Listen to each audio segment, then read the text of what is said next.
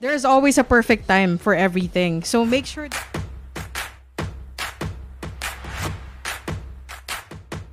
Alam mo, isa sa mga inahangaan kong character ng mga, ng mga Kristiyano, yung boldness to share the word of God. Kasi ako, matapang lang ako pag mga asar eh. Pero pag, yung pag, ito na, mga kailangan na gamitin sa ministry, medyo tumatagilid tayo. Pero, Alam namin, inahang- Jane. Kaya ako, bilib na bilib talaga ako sa mga yung boldness ng mga tao na mag mag street preaching. Ah, minsan gusto kong gawin niya kaya lang para pag ano pa lang, hello po, um, so sabi po ng Panginoon. So, eh, yung mga ganun, katulad ni Kuya Paul, si Kuya Paul, kilala yan sa ganyan. Kaya nga naging sikat yan eh. Kasi. Famous. Kaya shout out dyan sa mga So yun. Um pero may mga effective 'di ba ng mga mga evangelist. Pero despite their gifts, makapaisip ka pa rin tulad ng isa sa ating mga youth. Sabi niya bakit daw marami ang umiiwas sa mga nag evangelize At saka bakit daw nahihirapan silang maniwala sa salita ng Diyos? Kuya Paul. Ah, dalawa ano yung answer mo? ko from general observation ng ah, tawag dito ng pag-iisip ng tao. Ah, pangalawa yung sinasabi naman ng Bible. Ah, so, sa general observation, observe, observe ako, the same time, parang alam ko may narinig ako mga studies sa ganito. Kaya may certain awkwardness o nalilito yung mga tao, ayaw nila, medyo off. Probably nagsimula din tayo sa ganun, medyo off sa atin yung mga nagsa, nagbabahagi ng salita ng Panginoon. Kasi meron tinatawag silang ah, sa English preconceived notion o parang paunang haka-haka. May naiisip ka na, may na-imagine ka na patungkol sa sa mga taong yon Mm. at the same time patungkol sa mensahe nila. Ah, isa sa noon, ng mga older generation na iniisip nila pag kami nag-share, ah, ano to, ah, pagpapalitan nito yung religion ko. So ayaw ko yon ayaw ko ng, ayaw ko ng ganun. Kaya parang naging kasama na sa sa pag-share ng gospel ng mga Kristiyano, mga, mga kaidara ng mga magulang natin. Sa, nasabi nila, hindi po to about religion, about personal relationship to. Laging ina-address nila yung bagay na yon. Pero ngayon, isa sa mga ayaw, ayaw ng mga tao, ah, eh yung pagiging Christian, eh, it involves change of life o pagbabago ng buhay. Kasi ang tao, generally, hindi niya gustong magbagong buhay unless dumaan siya sa season na na-realize niya na mali yung buhay niya, pamumuhay niya, or dumaan siya sa times na paghihirap, mga ah, kakulangan, naisip niya, ay, kailangan ko si ang help ni God, kailangan ko magbago. Doon siya nagiging interested kay God. So may ah, isa sa mga kaya ayaw ng mga tao generally, sa umpisa lang yun ah, ayaw nila na no, na-awkwardan sila sa salita ng Panginoon dahil may meron silang preconceived notion na baka gusto nitong baguhin yung ginagawa ko ngayon. Gusto nitong baguhin yung buhay ko ngayon. Pero as times go goes by, kaya kaya din marami ang na-win sa, sa pag-aaral nila. Marami ang na-win sa church. Ma- Majority sa atin, yung na- na-invite umatin ng church. Kaya majority ang nakaka-win ng mga Christian, eh yung mga kaibigan din nila, yung mga ka-workplace, kamag-anak, kaibigan, kapitbahay, dahil kakilala na nila yung mga taong yun. Meron na silang certain connection na sa umpisa parang awkward, oy, ano yan, Ah, born again, born again yan. Pero pag nakikita nila na observe nila yung buhay ng tao, o mabait naman, tumutulong naman, ah, tapos maganda naman yung intensyon, doon nagiging open. Kasi nag-umpisa tayo sa ganun. Alala ko noon nung um, naglalakad ako nung high school, ah, may nakita ako nag street preaching. Tapos talaga wala nakikinig sa kanya. Pero gusto ko yung mensahe niya. Pero ayaw kong tignan yung mata niya. Ayaw ko siyang, ma, ayaw ko siyang paking, paking, makita ng kaibigan ko na interesado ako sa Pero sa loob-loob ko, gusto ko yung mensahe ni Kuya. Gusto ko yung sinishare niya sa amin. Na ano, pero sa loob ko na-awkward din ako. Ah, ay sa, sa out, out, outwardly na-awkward din ako dahil sa, baka sasabihin ng mga kaibigan ko. Pero hindi ko alam, one day gagamitin din pala ako ng Panginoon magsalita sa mga tao. Ah, ganun yung si- sinasabi ko. One time nag-share ako sa isang rock concert. Sa labas ng isang rock concert, sabi niya, sabi niya, bakit kayo pumunta dito kuya? Sabi ko kasi ano, ah, nara, one day baka ganito din yung gawin mo. Kasi dati uma-attend din ako dyan sa mga rock concert na yan. And naranasan ko yung pagbabago ng, ng, du- ng Panginoon. Tapos doon siya naging interesado doon sa sinishare ko. So, yun nga, may, may certain notion na sila na iniisip. Um, Pero si, patuloy ko na kay Pastor Abet kasi napahaba na ako sa observation. Bahala ka dyan.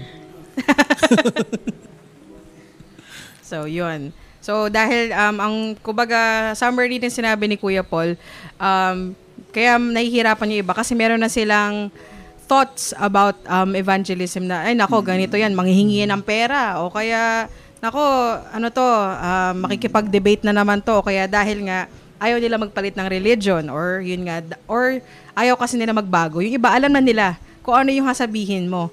Pero they don't want to listen anymore kasi they don't want to change. They like, parang sabi nga, they like the message itself, pero they cannot commit. So, yun. Pastor Abet, ano po madadagdag nyo? Wala eh. Nabiro lang. Actually, marami ng, yun na sa mga nasabi ni Paul, yun din yung, ano, yun din nasa thoughts ko.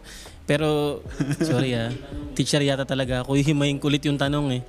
Ah, yung tanong kasi dalawang parts yan eh. Yung una, bakit umiiwas sa mga nag evangelize So, i- ang perspective dito, dun sa mga gustong i-reach out, umiiwas sila. Pero yung pangalawa, nahihirapan maniwala yung mga mga gustong sharean natin, di ba? So, una, ba't umiiwas sa mga nag evangelize Kasalanan ito ng mga nag evangelize Pwedeng ganun yung perspective, di ba? Kasi imi- iniiwa, ba't sila iniiwasan? Ba't tayo iniiwasan? Kasi ako umiiwas din ako dati. Hindi ko alam sa inyo ha. Ako umiiwas ako dati. Ayoko lumapit sa mga ganong klaseng tao kasi parang okay naman yung buhay ko eh. O maayos naman ako eh. Ba't ako nalapit dyan? At maraming ang ano, maraming ang bagay na nagkukos sa atin na umiwas sa mga ganitong klaseng tao. Yung mga nasabi ni Paul nga kanina na mga nanghihingi ng pera, nagkaroon sila ng notion na kapag ano yan, kahit, kahit na ma- tama pa yung motibo, even natin, mag-share tayo ng gospel, ang, ang default agad niyan, naku, manghina naman ng pera. Kaya kumakatok yan ng katanghalian ng araw, eh, manghingi lang ng pera yan. Meron din kumakatok sa bahay para manghingi donation or alanganing oras. Sino ba yung dito yung ano ganung may kumatok sa bahay, nag natutulog kayo. 'Di ba? Yung istorbo, ay, ano ba 'yan? Hindi yan pinag- pinagsasara namin ng pinto dati yun eh. Kaya, Lord forgive us. Pero yun, mga ganun, may mga ganun tayong concept na nag-share ng gospel at ito pa isa. ah. Kaya umiiwas ang maraming tao dun sa mga nag evangelize kasi madalas ang approach natin, ipakita sa mga tao yung kanilang kasalanan.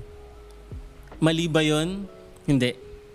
Pero marami ang approach na ganito, ah, mas inuungkat at mas pinaparamdam sa kanila na makasalanan sila higit sa pagmamahal ng Panginoon. Kaya maraming umiiwas doon na kasi ah, hindi comfortable yun eh yung mala- ma- malaman ng mga tao, sabihin, sabihin mo or kwento mo sa kanya, sa isang tao na yung mga pinagdadaanan mo, yung hindi ganun kasimple yun eh. Kaya umiiwas yung mga tao sa nag evangelize ng ganito dahil alam nila na, naku, tatanungin na naman ako niyan sa mga nakaraan ko, sa mga dati kong kasalanan, and that is not very comfortable. Remember, we are the messengers of the love of God primarily. Hindi tayo mensahero ng, of course, we want to show them yung kasalanan sa bu- buhay nila, that God can change them. Pero we need to focus more on the love of God.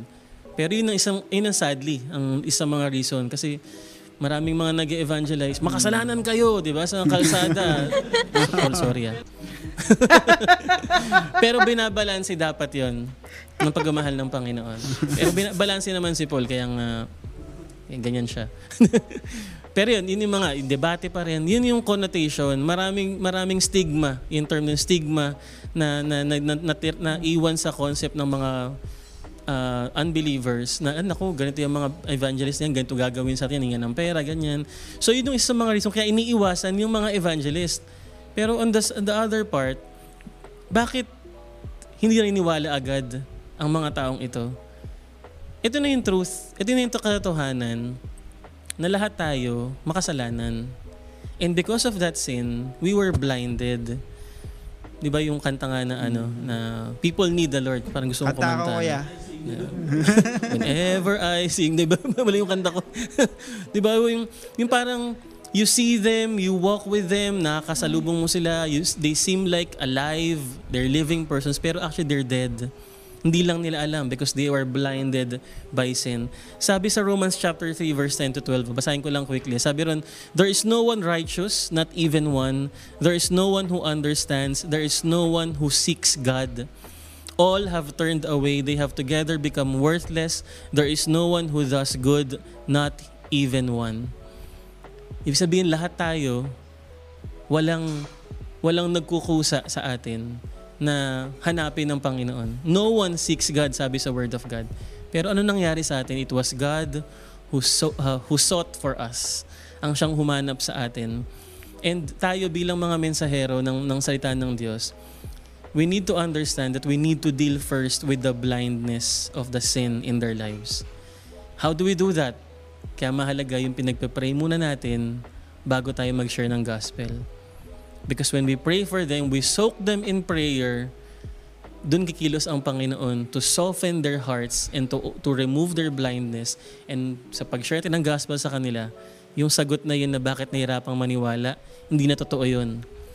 Why? Because their hearts are now opened when you start praying for them. Before pointing to them their sins, before sharing to them the love of God, naramdaman na agad nila yung pag-ibig ng Diyos. So, yun yung aking sagot doon na uh, sa atin bilang mga Christians, meron tayong pagkakamali. And siguro sa mga kabataan, ano, reminder sa atin, maybe this is the time for us to, to think about it na this is the time for us to show compassion more than judgment. Sabi sa Word of God, His mercy is above His judgment. Halalo pa tayo. Eh, Kaya nga ang ano ang mensahe ng buhay ko ay awa ng Diyos. Dahil lahat tayo nabubuhay lang sa awa ng Diyos. Start reaching out to the people you love by showing mercy to them. Not looking at their sins, but looking whom God sees sa kanila. Paano sila nakita ng Panginoon. And secondly, start praying. Start praying and ask the Lord, Lord, open their eyes na when I approach them, they will be open to share the gospel. To, sorry, to accept the gospel. Yun lang po. Ayun. So, yun.